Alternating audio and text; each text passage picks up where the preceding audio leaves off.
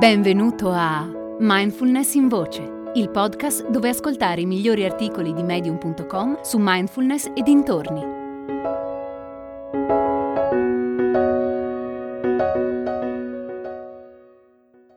Mindfulness e vita quotidiana di Silvia Clare.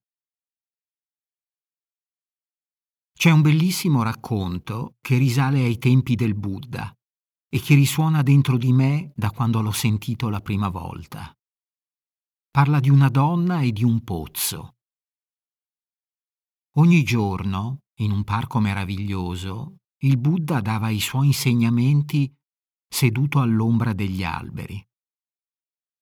Lì vicino c'era un pozzo, dove le persone che lo ascoltavano potevano trovare un po' di sollievo dalla calura una donna tirava su l'acqua dal pozzo per portarla a quelle persone, in maggioranza uomini.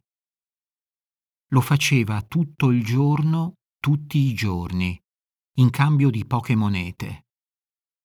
Una volta, al termine della giornata, la donna si avvicinò al Buddha e gli chiese come poteva mettere in pratica i suoi insegnamenti pur avendo così tante cose da fare. Al mattino mi alzo prima dell'alba, mi prendo cura della mia famiglia, poi vengo qui a lavorare per guadagnare qualche soldo in cambio dell'acqua che porto. Finito il lavoro vado al mercato e poi di nuovo a casa a preparare la cena, pulire, lavare e sbrigare le faccende domestiche. Mi corico tardi e riposo solo poche ore e questo ogni giorno. Come faccio a mettere in pratica i tuoi insegnamenti quando non ho nemmeno il tempo di dormire? Come faccio a meditare senza un posto tranquillo dove stare? Eppure vorrei tanto poter godere dei benefici di cui parli. Il Buddha rispose, fai diventare il tuo lavoro, il tuo camminare, una meditazione. Ogni volta che tiri sul secchio dal pozzo, fallo in piena consapevolezza. Nota la sensazione di pesantezza mentre lo sollevi pieno d'acqua e quella di leggerezza mentre lo cali di nuovo dopo averlo svuotato. Senti il contatto delle mani con la corda. Osserva la gratitudine sui volti delle persone che comprano l'acqua. Alza lo sguardo al cielo e pensa quanto sei fortunata a poter guardare un cielo così bello. E quando vieni qui al mattino, pensa quanto sei privilegiata ad avere due gambe forti e in buona salute con cui camminare e sentire la terra sotto i piedi. Usa ogni momento per praticare e trasforma i tuoi impegni quotidiani in occasioni per praticare. È un insegnamento così semplice. Rende accessibili a chiunque i nobili principi della meditazione e della mindfulness. Quello che conta non è ciò che fai, ma come lo fai. Conosco persone che nella loro casa hanno allestito splendide stanze da meditazione, semplici, essenziali, imbevute di spiritualità, ma non ci si sono mai sedute dentro a meditare.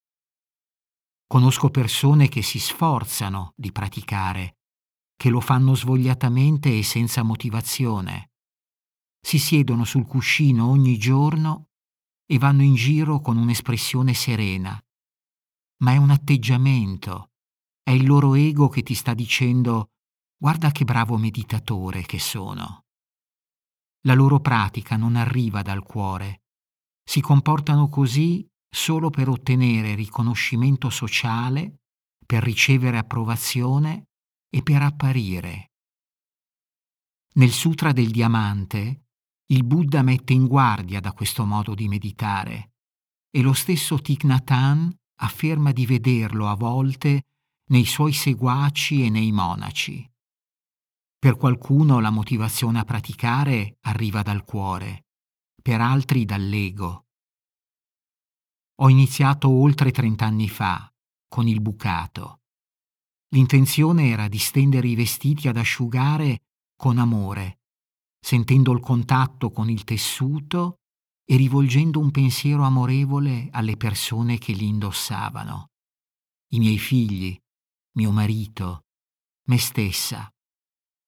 Ho imparato a prestare attenzione alle mie mani, al tempo, al cielo, al calore del sole, alla brezza. Ho imparato a prestare attenzione ai profumi e ai suoni del giardino, a godermi quei momenti di attività lenta e rilassata. Ho imparato a sentire un senso di profonda e gioiosa connessione con ciò che c'era dentro e fuori di me in quel momento. Questo atteggiamento l'ho portato anche nel cucinare, nel pulire la casa, in particolare nel giardinaggio e nella cura delle api, due delle mie passioni. Ora passo la maggior parte della mia giornata a scrivere, a sbrigare le faccende domestiche, ad accudire il mio nipotino, in generale ad essere viva e innamorata. Faccio tutto nella maniera più consapevole possibile. Quando medito? Continuamente, o quasi. Medito anche in modo formale, circa tre volte a settimana, con dei gruppi di pratica di cui faccio parte, soprattutto online. Questa modalità si incastra molto bene con tutto il resto. Online insegno anche mindfulness nella tradizione di Thich Nhat Hanh e questo mi permette di avere persone dagli Stati Uniti e dall'Europa, oltre che dal Regno Unito. In questo senso la pandemia ci ha tolto delle opportunità, ma ce ne ha anche date di nuove. Insegno mindfulness insieme a mio marito, David Hughes. Il nostro modo di insegnare è un po' diverso dal solito, perché insegniamo a persone con deficit attenzionale e disturbo da stress post-traumatico, malattie di cui soffro anch'io. Insegniamo a meditare ispirandoci al racconto della donna e del pozzo, perché per me funziona. Funziona anche nelle giornate peggiori, quando il disturbo da stress post-traumatico si accentua. David insegna anche come relazionarsi con persone affette da queste malattie e a usare la mindfulness come strumento di cura all'interno della famiglia. Quale parte della mia pratica considero più importante? Sicuramente non potrei fare a meno della pratica formale, ma la più importante, senza ombra di dubbio, è quella informale. Mi riempie la vita di gioia e gratitudine, mi tiene ancorata alle cose così come sono e mi impedisce di scivolare con la mente in scenari immaginari catastrofici cosa che la mia amigdala ama molto fare a causa delle mie prime esperienze di vita. Mi ricorda ciò che è reale in questo momento. Prova a praticare mindfulness ogni giorno e vedi dove ti porta. Ti prometto che non te ne pentirai. Personalmente non riesco a immaginare una vita senza consapevolezza tornerebbe ad essere una vita vuota e spenta. Mi ricordo quando era così. Non potrei mai tornare indietro. Ogni volta che sono in viaggio e vedo fili stesi tra palazzi ai lati opposti di una strada o di un canale, con i vestiti appesi ad asciugare, mi chiedo se sono stati messi lì con amorevole consapevolezza. Hai ascoltato Mindfulness in Voce, il podcast di Mindfulness Bergamo, www.mindfulnessbergamo.net.